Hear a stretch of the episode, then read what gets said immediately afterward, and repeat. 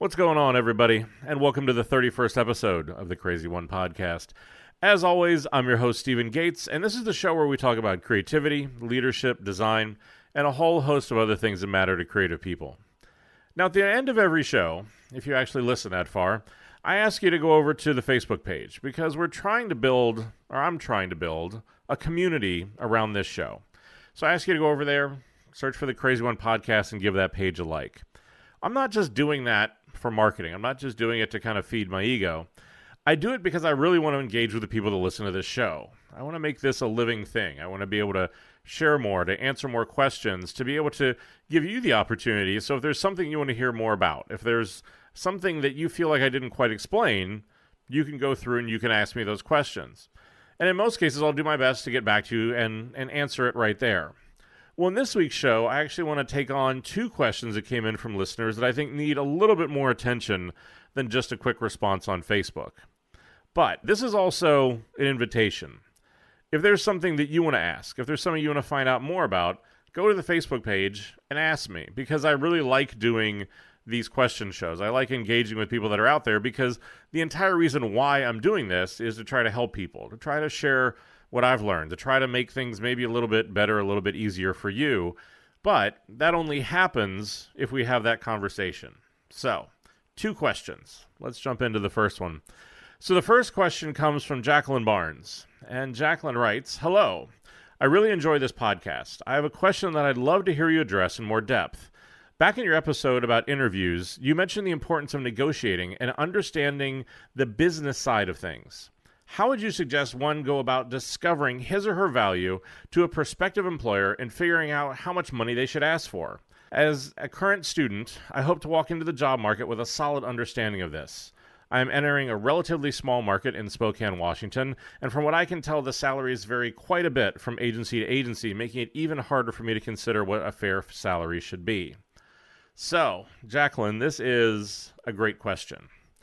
It's one that I wish had a simple answer, but it's probably the reason why I decided to take it on in this show because it's a little bit more complicated than you'd think, and there's a lot of variables that go into the answer to this question. So let's start with the basics. And I just want to kind of walk through and really help you guys just get a basic understanding of how do companies hire people and how do they set salaries. This is something that I'm always surprised how few people really understand. But I think I'll also explain why this is something that's really important to understand. Whenever you go in and you apply for a job, every position at a company or an agency basically has a level or a tier that it's placed at, basically indicating what's the seniority of this. So, you know, if you think about the corporate ladder, what rung is it on the ladder? Well, each one of those bands or those tiers then has a corresponding salary range or a salary band that really kind of defines what what are we going to pay people that really are in this particular place or in this position.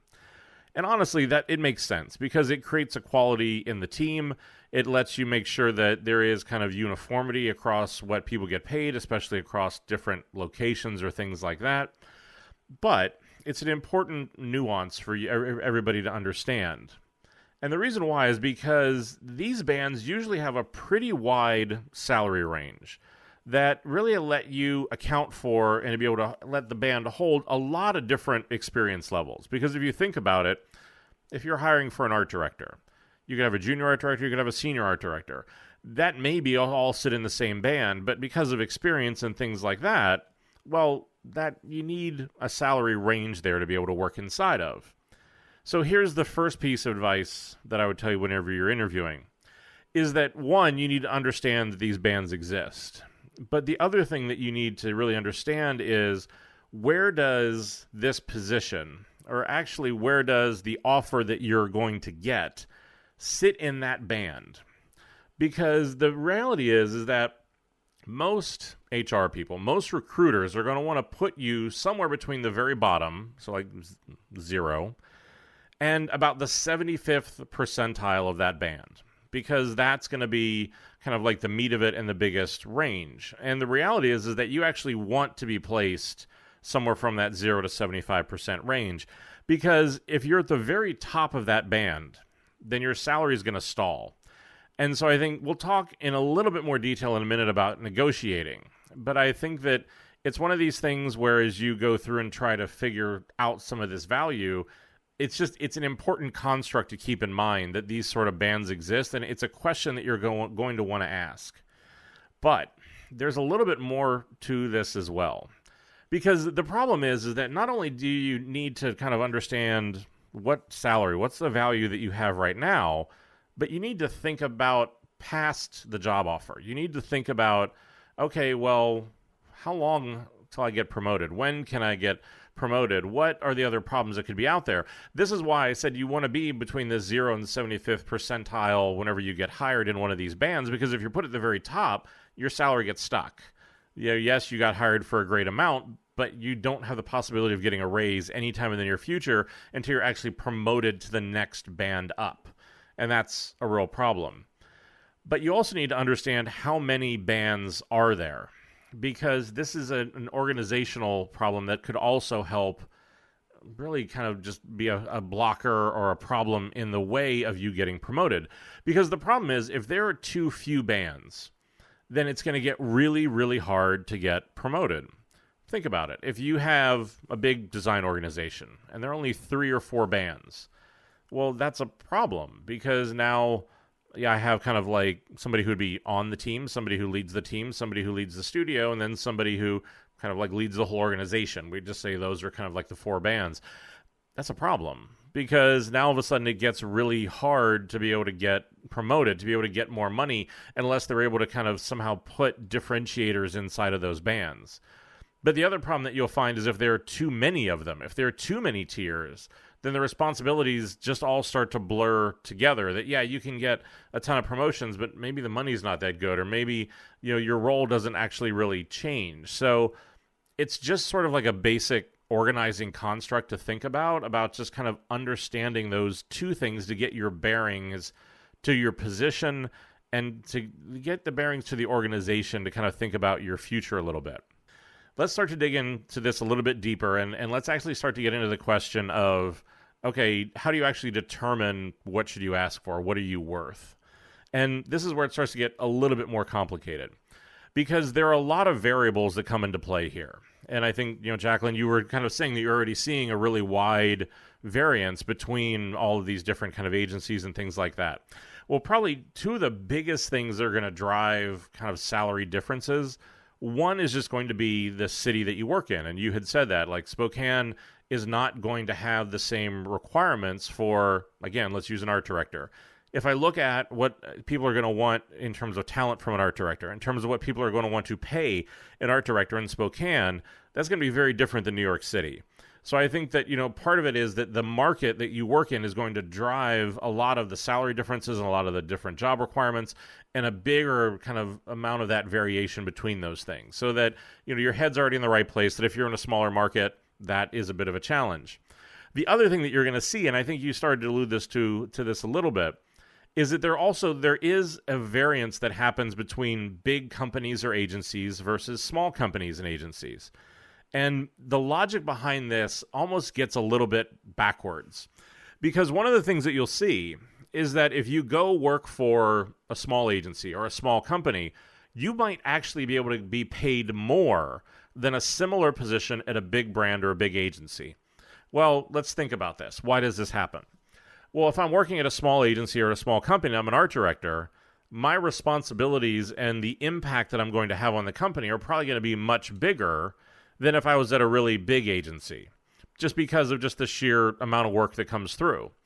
Now, the trade-off here usually is is that if I'm at a small company or a small agency, that usually comes with a small brand or a small client base so that the work usually isn't as notable. It's not recognizable. You're not working on brands that when you go to the family reunion and tell people about it, they can say, Oh, I've heard of that. Well, the inverse then is that with bigger agencies and bigger brands, sometimes the salaries may be a little bit lower, but obviously the work is more visible. So it's a trade off. But I've seen this in a lot of cases where I'll find a really good creative who maybe was working at a small company or working at a small agency, and they're actually making significantly more than what the equivalent position would be on one of my teams. And so there's always a little bit of a push and pull or a little bit of a variance you're going to see between that, between kind of what is the size of the agency, the size of the client, and they kind of just get a variance between that. All of that just lays the groundwork. So, how do you still figure out what the hell do you write on the line whenever they ask you for what your salary requirements are going to be? Because with all these variables, you do have to find a starting point, right? The best one that I know of, the best one that I could recommend that I think seems to be the most accurate is glassdoor.com. They don't pay me any money, not a sponsorship, not plugging them for anything like that. It's just I've gone through and I've looked at a lot of different places. AIGA used to do a survey for designers. I think they stopped in 2014. Not entirely sure why. Know that some of the headhunter places like Aquent and things like that do them. They don't tend to be published with great regularity, and a lot of times the information tends to vary wildly because here again, it makes it really hard for me to go in and look at a very specific market or a very specific position and understand what it should be. I think that the thing that Glassdoor does right is that it lets you actually go in. So if you go to the site, you'll see there's a up in the main navigation, there's a thing that's actually called salaries. You can go into that section, you can enter the job title, and it'll start to pull up kind of equivalent ones from a like a little smart search sort of a thing and you can put in your actual city. So if you want to search art director Spokane, Washington, it will actually search by that market. And then it shows you a couple different things. It'll show you a national average and then an average for that city, as well as if people have put it in, salaries f- uh, for that position at specific companies. Now, obviously, they're not listing names or things like that, but it gives you the ability to go in and say, okay, like if I'm in New York City, what what is the salary of a creative director at RGA or at BBDO or these kind of different places and see what the variant is. Spokane, I think you're gonna have to go in and look. I I didn't go in and do the search for there for that city. I'll be honest, but I think if you go in and take a look at that, it'll at least give you a good starting point to be able to kind of look at that and say, okay, what's the ballpark? What's the average that I should start to do? Now from there, again, this is this is where this is all probably more of an art than a science because it gives you the starting point. But what you want to ask for against that average may vary up or down depending on your experience. If you're somebody who is coming out of college and you are absolutely killing it in experience design, if you are an incredible at coding, if you've won a bunch of student awards or things like that, well then you know your salary may be a little bit higher than somebody that will say graduated at the bottom of their class because their book isn't going to be as strong. Their ideas aren't going to be as good. They're not going to be as recognized. Again, this may only be the swing of a, few thousand dollars in a market like that, but a few thousand dollars makes a difference. So I think it not only is the ability to take this average, but to then just kind of how do you realistically step back and look at yourself and say, okay, how do I fit into this sort of continuum? Now, the other thing that I'll tell you about setting value, and that this is a mistake that I see a lot, it is a really common problem, is a lot of cases, maybe when you're in college, maybe when you get out of college, at some point you freelance. And what you see is then, great, you're going along, you're freelancing this position, you're having a really good time. They say, hey, look, we would love to make you part of this team. Now I have to go through and set my value from that. The problem that I see is that when creatives go from freelancing to full time, and they try to figure out their salary, they get it really, really wrong. And I think there are so many people who, quite honestly, just take themselves out of the running for a job because they don't understand the economics of how this stuff works.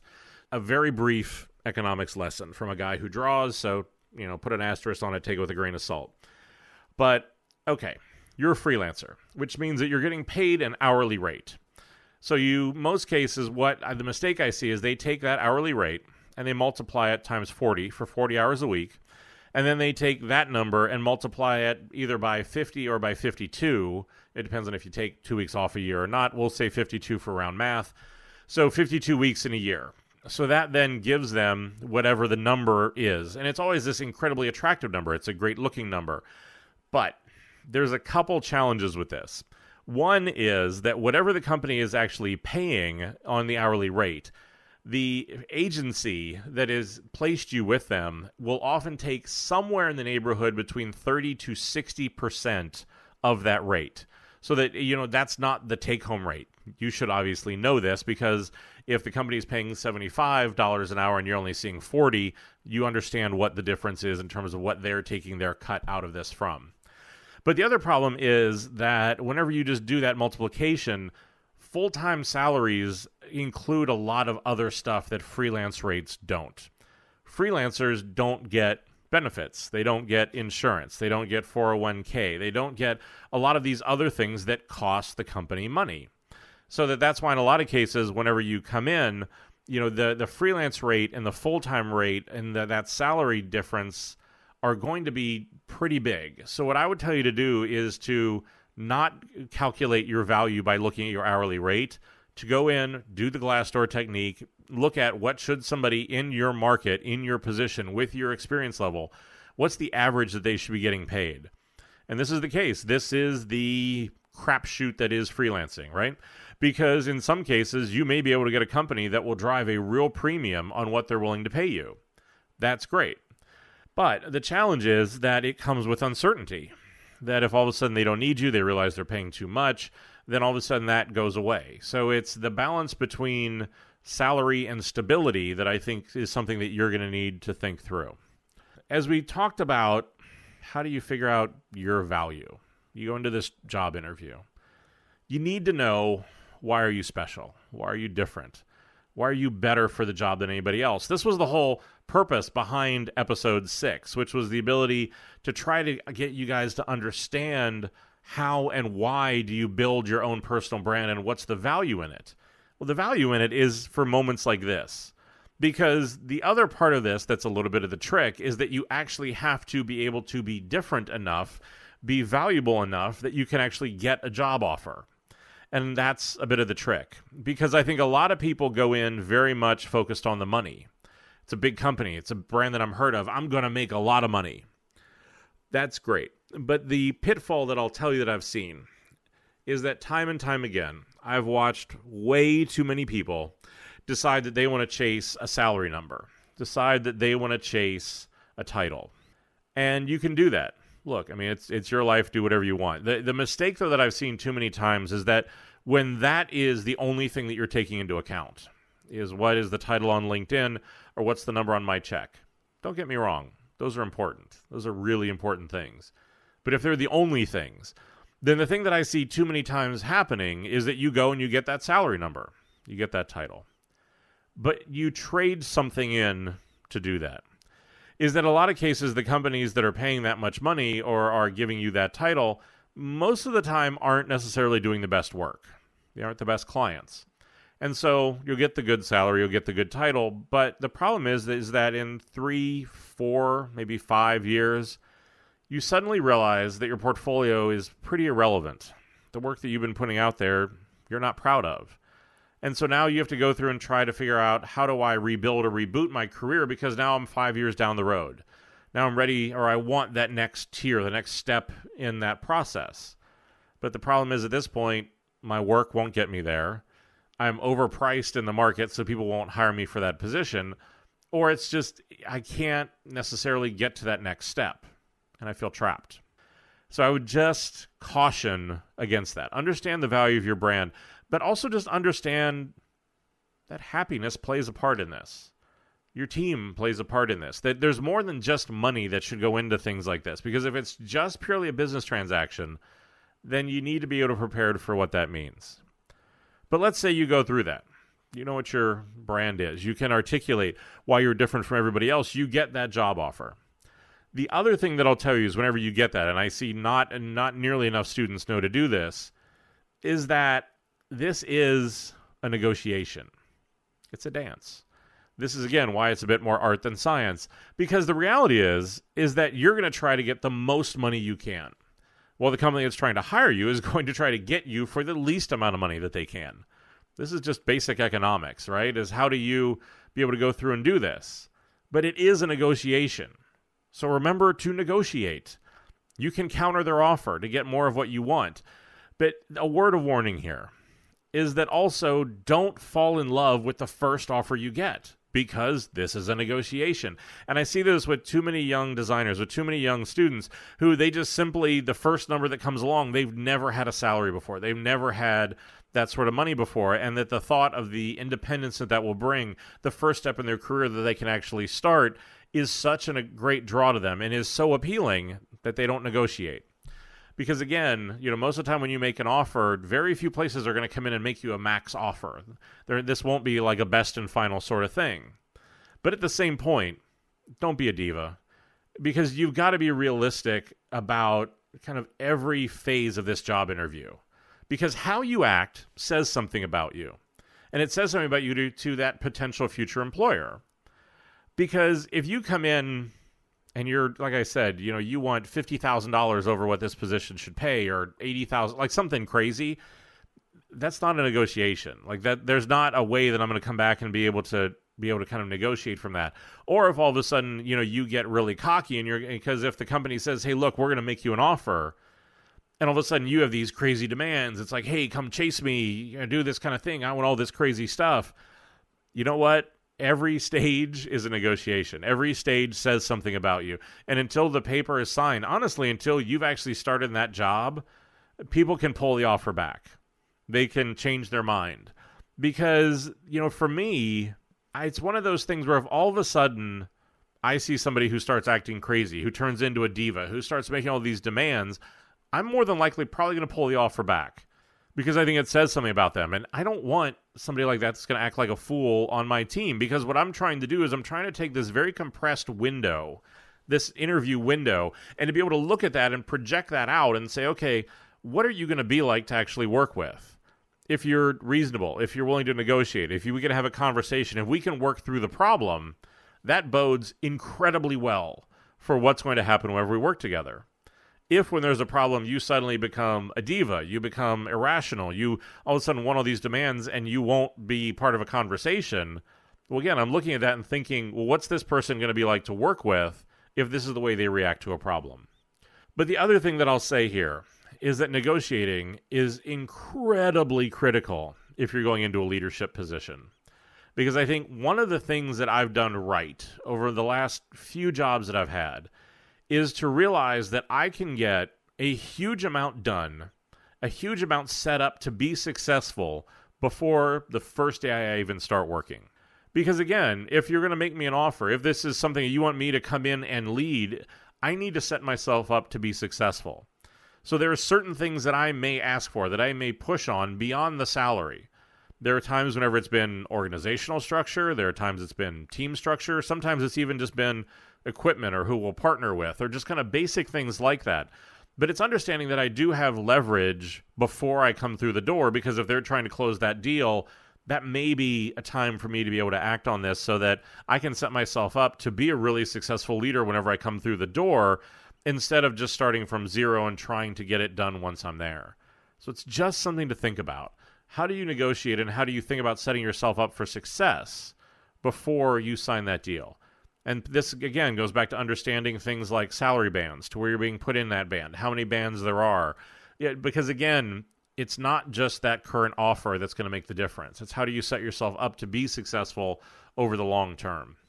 The other part of this, as I would kind of honestly give you this advice, is because I think as you're new to this industry, is that don't underestimate again how critical this last part of the process is. I, I talked about it before from a creative director's perspective about you know if it's one of those things where I see people suddenly acting crazy, I'm trying to extrapolate this out into how they're going to be when they're on my team.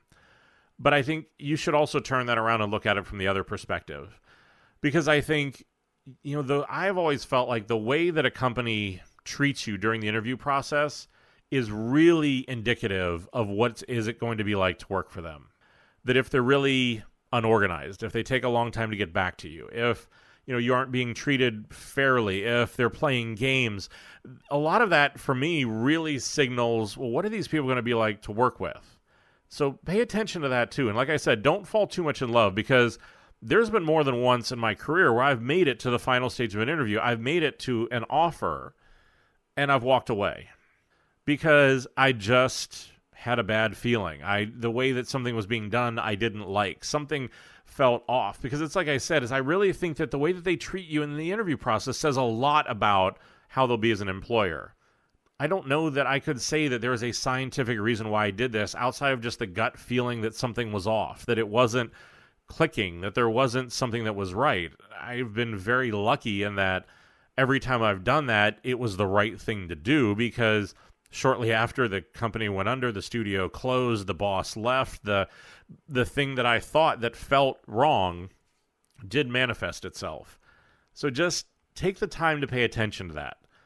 To go through, figure out, again, use Glassdoor, figure out like what's kind of the base where you think you want to be on that average.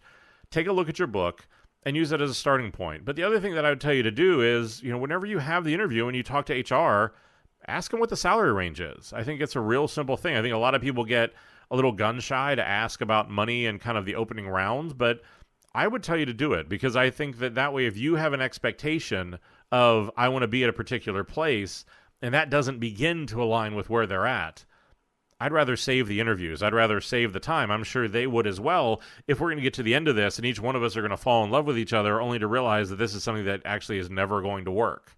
So don't be afraid, like I said, to just kind of say, you know, what's the range you guys are looking at to pay for this role? They may come back and say, well, you tell us what you want and you can go through and negotiate that dance. But it's just one of those things where these are hopefully all the different things to think about, the different things to pay attention to, and to just kind of try to figure out what that value is. And like I said, I, I wish it was easier, but you know, the the good news is the spot that you're in right now is as hard as it's going to be because once you get that first job, you can set a value, you can start to understand what that is and start to build on that.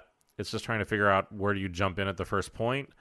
That's really the challenge. So hopefully that helped. If not, hey, go back on Facebook and, and ask me to elaborate on whatever else you want to know more about, and I'll be happy to do that. So the second question comes from Phil Swickard. And Phil writes me and he says, Hi, Stephen. Thank you so much for sharing your experience and your knowledge. I'm a digital design slash development leader in a large corporate environment, and my recent discovery of your podcast has been a spectacular find for me. Episode 30 in particular was in- inspiring that I actually listened to it twice. Now, in that episode, you mentioned monetizing the value of your team in tangible ways to show their value to an organization. I'm planning on comparing the cost of outsourcing creative work compared to keeping it in house to my boss and leadership peers soon. And I was wondering if you had any advice on the best way to do that. Any guidance you have would be greatly appreciated. Thanks again. How do you show the value of your team? And so I would tell you a couple things here, Phil. I think that where you're starting is probably a pretty good place because if you're trying to actually show the value of your team to an organization, dollars and cents speaks really loudly. And if you're going to actually start by doing the dollar and cents way of kind of looking at this, the general way that I would tell you to do it is you should be able to go through and find out what is the general blended rate that your team has. If you don't know this, go talk to your finance person or something like that. But there should be an actual hourly rate that your team charges at. And you may have to extrapolate the math back based on salaries or other things, but try to get to what is that kind of general blended number. Now, it's usually much easier to find what that actual number is for an agency because they work off of a rate card. And you know the the comparison that I've seen on this is that in general, an agency will be about anywhere from about forty percent to two hundred and fifty percent per hour more expensive than an in-house team. So I think that one of the easy plays to do whenever you come in and you start working on an internal team is just to be able to say, okay, look, just on a, year over year cost savings, just base operating cost, that an in house design team will actually save us money. Because, you know, we can cut our budget in half or we can get twice the work or twice the people out of it just by switching to this sort of a model. That does come with a catch, though because again i think that the the inverse is that you know what you're going to need to sign up to do then is to produce work is to create a model that is just as smart just as responsive just as hungry as what an agency would be. Because i think this is the place where i see a lot of internal agencies or internal design teams fall down is that they've started to lose the forest for the trees. Because when you work in an agency there's an inherent i guess we'll call it a threat that if you don't do good work then you're going to get fired. Internal design teams don't have that. And so that that sense of drive, that sense of how do we keep the knife sharp, uh, you know, a lot of cases will start to fade. But I think that it's one of those things where the other advice I would give you is start with the dollars and cents. I think it's it's an easy place to have a conversation, it's an easy way in. But don't end with the dollar and cents because I think that a big part of it also then becomes about really how do you show the value of your team in other ways? part of it is just the basic operating model. How can we provide more transparency? How can we be more reactive? How can we be more involved? How can we be more invested in the work than an agency would? And again, I think that's a pretty easy argument to be able to make because we can say that, like, look, this is a team that is living and breathing, that is on the same payroll as the rest of the company, that doesn't have that two or three degrees of separation that an agency would. But at the same point, we're going to set this up so that we're basically going to operate like an internal agency with a client who just can't fire us. They may be able to fire us as an individual, but not as a team because you need the mindset. You need the hunger. You need the drive so that you don't become the in house team when that is said in a bad way you need to be able to do it so that you're really viewed as a critical asset.